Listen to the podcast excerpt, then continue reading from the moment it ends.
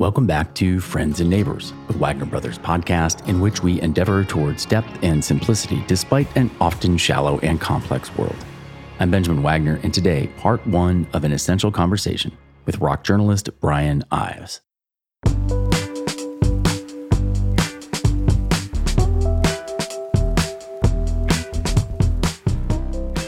I wrote my first song in 1987.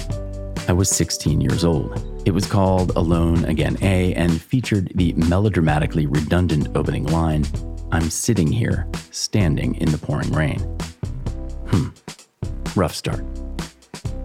It took me until my third album, Crash Site, in 2001, to build a collection of songs that really sounded like songs, a record that sounded like a record. I was 30 by then and had been told by at least one major recording label that it just wasn't happening for me. You don't shake your ass like Ricky Martin or Shakira, the label chief told me. I wouldn't know what to do with you. Maybe I should have stopped then. It was apparent I wasn't going to be Springsteen or Petty or even Pete Yorn or David Gray. I was going to have to find another way, chart another course, which for me was to just keep doing it, one song after another one show at a time. And in retrospect, that's when my music career really began to get good. There's a pretty solid collection of songs between Crash Site and last year's What's Left Behind. Standouts like Dear Elizabeth, Back from Waterloo, and California. And so, as I anticipated celebrating 50 and began recording what will be my 10th original studio album in Muscle Shoals last summer, I decided to put a strong chapter mark on the time period Ergo, this brand new collection of remixed, remastered, repackaged, and reissued greatest hits, Essential 2001 2021. When it came time to put these songs in context, there was really only one person to turn to, someone with whom I've been discussing music for over 20 years. Brian Ives is a rock journalism lifer who has put in nearly 30 years at MTV, VH1, Loudwire, SiriusXM, and Radio.com. He currently runs digital content operations for Beasley Radio's 40 plus stations and hosts a brand new podcast called How You Play Your Hand about musicians and resilience. Brian, whose career we'll cover in an early 2022 episode, is an epic music fan, the kind of guy who listens to the entire Miles Davis catalog studio albums, live albums, compilations, outtakes, B sides in release order over days and days. This is a guy who, along with his rock photographer wife Maria, is out at shows nearly every night. Because music. Above all, Brian's a terrific friend, concert going partner, and free swag sharer. Perhaps no one's given me more Neil Diamond ephemera than Brian. Moreover, he's been one of very, very few people, friends, or colleagues with whom I can share open and cynicism free discussion on all things music. And he knows my catalog because God bless him, he showed up at my shows for over 20 years. And so, to celebrate the release of Essential 2001 2021, available today everywhere you download and stream music, here's part one of a two part discussion with my pal, Brian Ives.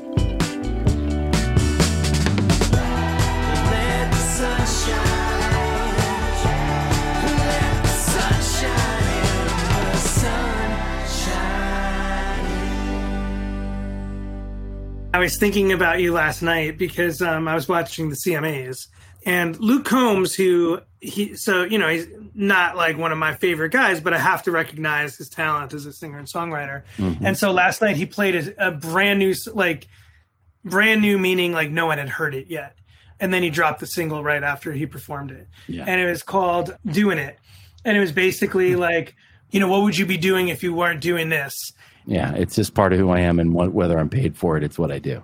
I could not have imagined 20 years ago where I would be right now, let alone that I'd still be making records. It turned out kind of better.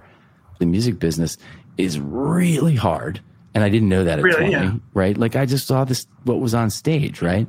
I saw what was in front of me on a screen. Even when I was working with you, I was still young and, you know, like, you just didn't yeah. know what work looked like, and you didn't know you just didn't know how many hours it took to be great. You know, my mom was learning guitar when I was in her womb, like literally learning acoustic guitar, right? So, you know, if we are energy and frequency moves through our cells, which it does really readily, you know, mm-hmm. um, there's a strong argument that the sound of an acoustic guitar or the frequency of the six strings and so forth, those chords, is just in my DNA, right? Then yeah. I'm born to like Carole King and James Taylor and the the end of the Beatles and the beginning of John and Wings and stuff, right? Like so some amazing, but like Laurel Canyon. Right, like, right. So then there's this idea of it's so soothing to me. And I think so making music is soothing. Like it's a place like surfing is for people, right? Or yeah, like where I'm in it so far that the whole world goes away and I can feel like I'm being productive and I'm making good use of it. And this is the other thing, and how we make use of our pain, right? It's a little surprising to have a bunch of songs about, about divorce. But then at the same time, it's like, well, there's only a handful of really painful things that have happened. And those are still being uh, surprisingly worked out, you know? I, I always think of um, Bruce Springsteen's uh, acceptance speech when he got into the Rock and Roll Hall of Fame, and he thanked his father because, right? You know, first he thanked his mom, who was always supportive, yep. famously bought him that guitar, you know, all that stuff, and then he's like, I, "And I got to thank my father." He goes, "Without him, what would I conceivably have written about?" Uh-huh. And I wonder too, and I was thinking about that when I was listening to your music, like when your life is generally good as I would presume it is now. I mean, you and your wife appear to have a great relationship. You know your kids are obviously so important mm. and near and dear to you. Like you have to write about other things. I mean in some ways brian i'm in like a harder place than ever because i'm trying to slow down enough to feel whatever the fuck just happened in the last 30 years. Do you know what i mean? No i understand that. At the same time i'm enormously aware of how lucky i am to be able to pause to basically try and make myself healthier there's still friction there's still tension there's still places where there's a gap and where i where i know i have more growing to do. I just kind of woke up here a couple of months ago. I mean i can't emphasize that enough. I mean i've only lived in this house since april of last year. And before that i was basically in a screen on facebook all the time. Do you know what i mean? Working. So yeah. i wasn't really here. And then when i left facebook like i just it's like i got out it's like i got off 95 and got onto like a side road that was smaller yeah. and quieter. I mean, I went from living in New York City since I was 25 to looking out the window at the, the leaves changing. So it's just such a contrast and such a like wake up. It's what it yeah. is. It's a wake up, and you're like, what the? And I meant to wake up. I meant to step off. We did it on purpose, but that doesn't yeah. minimize how shocking it is sometimes. And you're like, oh my God, how did I get here?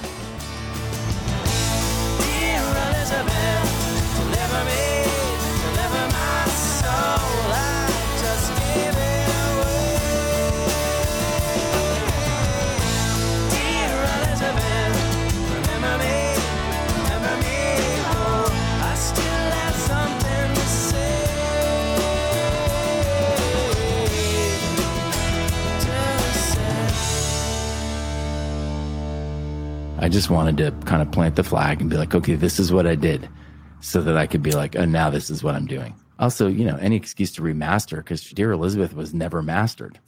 you know what I mean? Right. But it really just goes back to, I think, loving those kinds of collections myself for the odds and sods and the outtakes.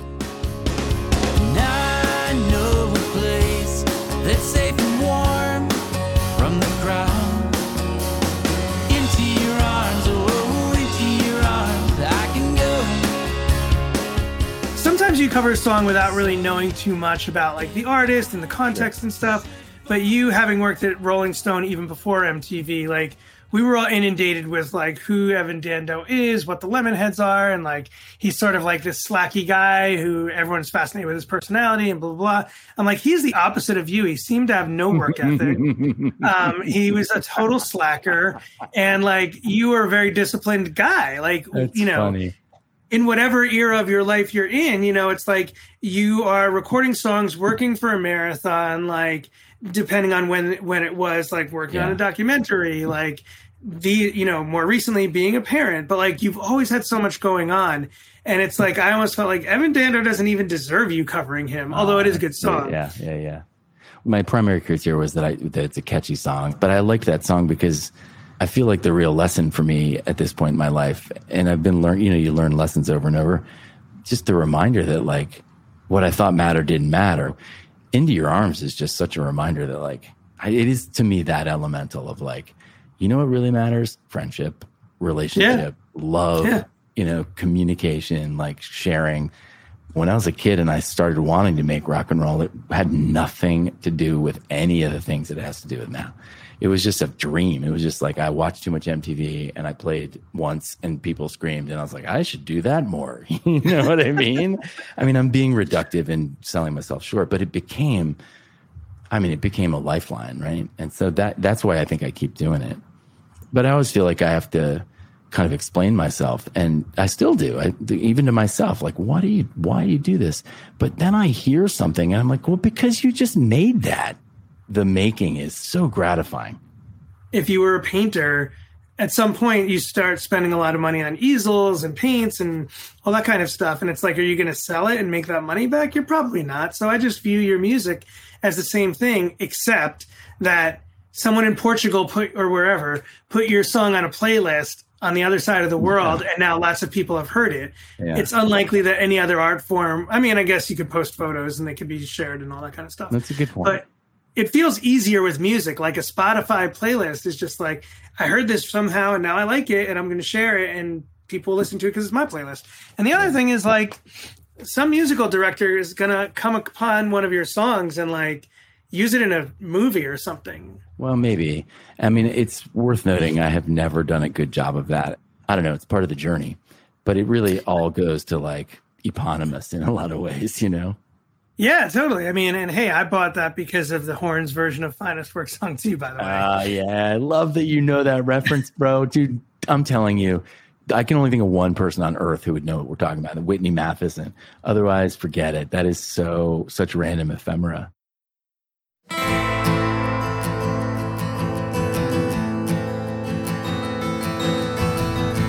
Jukebox plays that song again. The one about the bitter end. The one where I remember when. Back from Waterloo is definitely like that's a song that has stuck with me a lot. Just the idea of like you're going back to somewhere and like you're sort of being reminded about what you didn't like about it, but you went, you know? and then the imagery of like the jukebox plays that song again, the one about the bitter end, and it's just like it's different for me because I live in the town I grew up in, yeah. but I could imagine coming back here if I didn't live here and then being like, I don't really need to be here. It's funny, like I was carrying that lyric around forever, which is weird. I can't say that about me. I mean, the jukebox plays that song again. That is not rocket science. But for some reason, it just it was in my notebook. I don't know why, but uh, it just the, the second half kind of happened one day, right? The the one about the bitter end, and once you have that, you're like, oh. I hear bitter end, and I just think, well, that's a relationship, and the relationship didn't go well, and boom, the story yeah. starts on spool. And I was definitely thinking about a bar I've been in in Des Moines, aesthetically, like, but it's the bar we've all been in, right? Like, there's neon everywhere, and it doesn't smell right, and there's nothing sexy about it. It's not a hip place, but most stories have a beginning, middle, and end many songs have three verses, right? Well, that song has two verses and it basically has a beginning and an end, but there's no middle. You don't know what happened, right? Mm. There's no actual explanation of what drove the bitter end. There's just some like ideation around it, right? Like the, the dewy eyed saboteur, right? Like that's obviously somebody else who intervenes, right? That's, I think, what some of these traumas are like. And acknowledging that we all have traumas, and I don't mean to overstate it, but like it was a pretty it was a pretty tumultuous divorce. Like there was a lot of shouting, a lot of wall shaking, and then boom, we're a thousand miles away from my dad. So like, and for the rest of my life, there's the economic part of that too. Like a lot right. of people don't get exactly a divorce because right. they can't afford to live separately.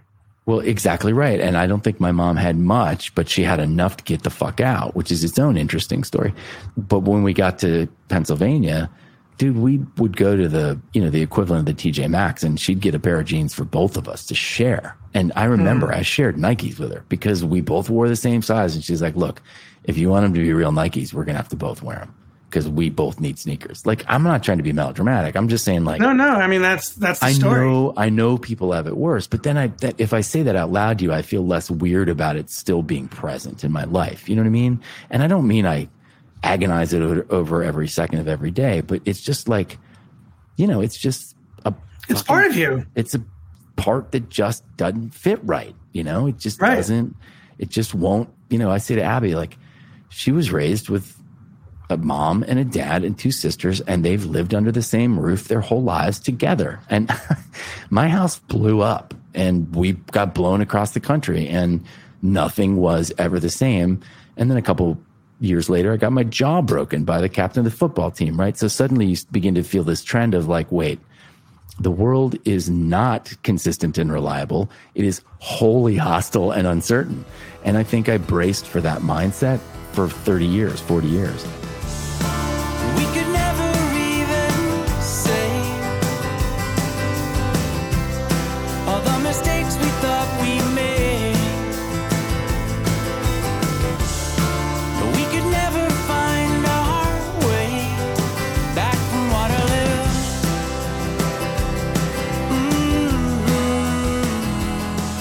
Waterloo's where my parents are from.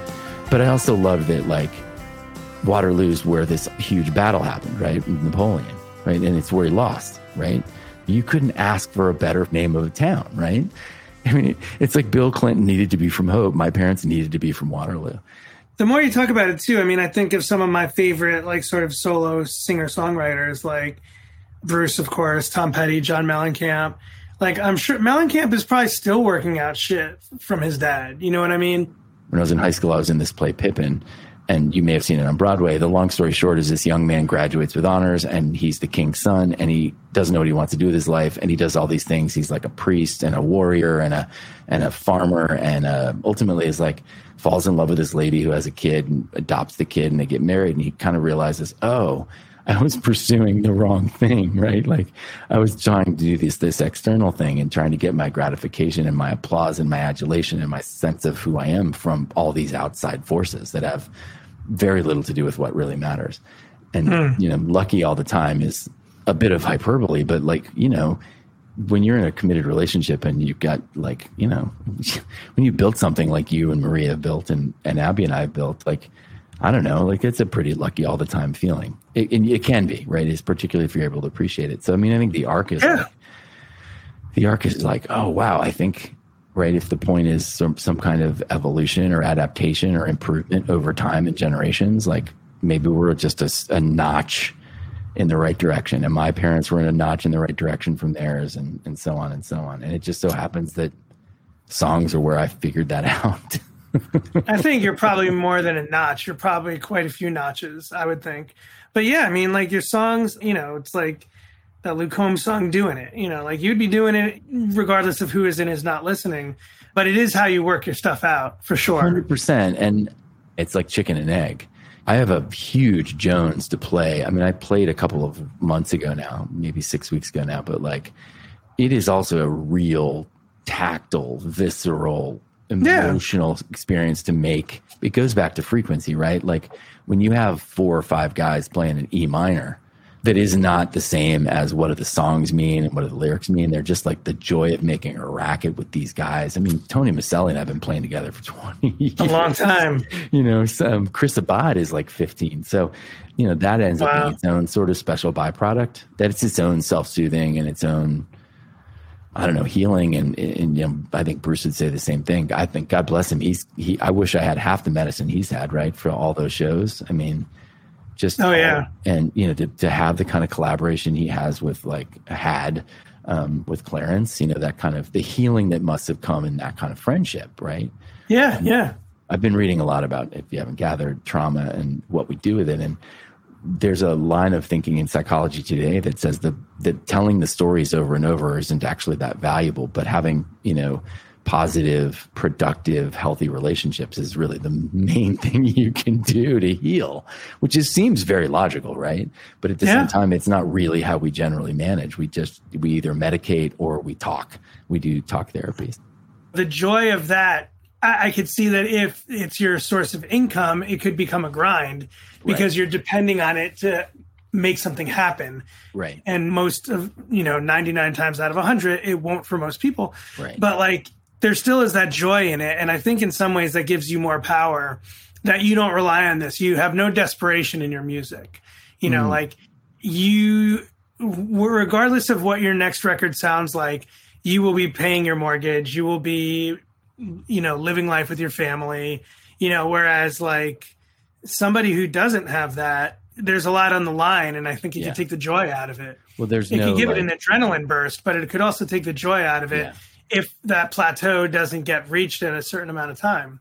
for me, it's obviously so much like an exploration of what's happening unconsciously because I think that's Yeah. what most art is, right? And and you just kind of uncork. And in my older age and with lots of practice, I, I've gotten pretty good at being able to sort of go, okay, we're going to do this thing now, and it happens. And I put some gobbledygook down, and I get like hundred pieces of gobbledygook, and twenty of them become you know a, a frame that I can shape into something, and then you just keep dialing it in, and then suddenly you're like oh, I think I know what was happening here. But then years later, you're like, oh, no, you didn't, you know, and it's this thing that, or the, or it changes, right? Or you hear something.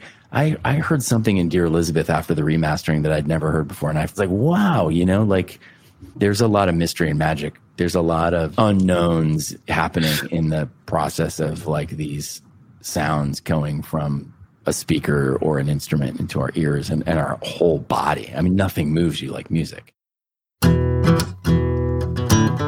Friends and Neighbors is a Wagner Brothers production. Download the podcast on Apple, stream it on Spotify, watch it on Facebook or YouTube, and subscribe to our newsletter at friendsandneighborshow.com. And if you're moved or inspired by what you're hearing here, please share it with your friends and neighbors. Until next week, it's a good feeling to know we're lifelong friends.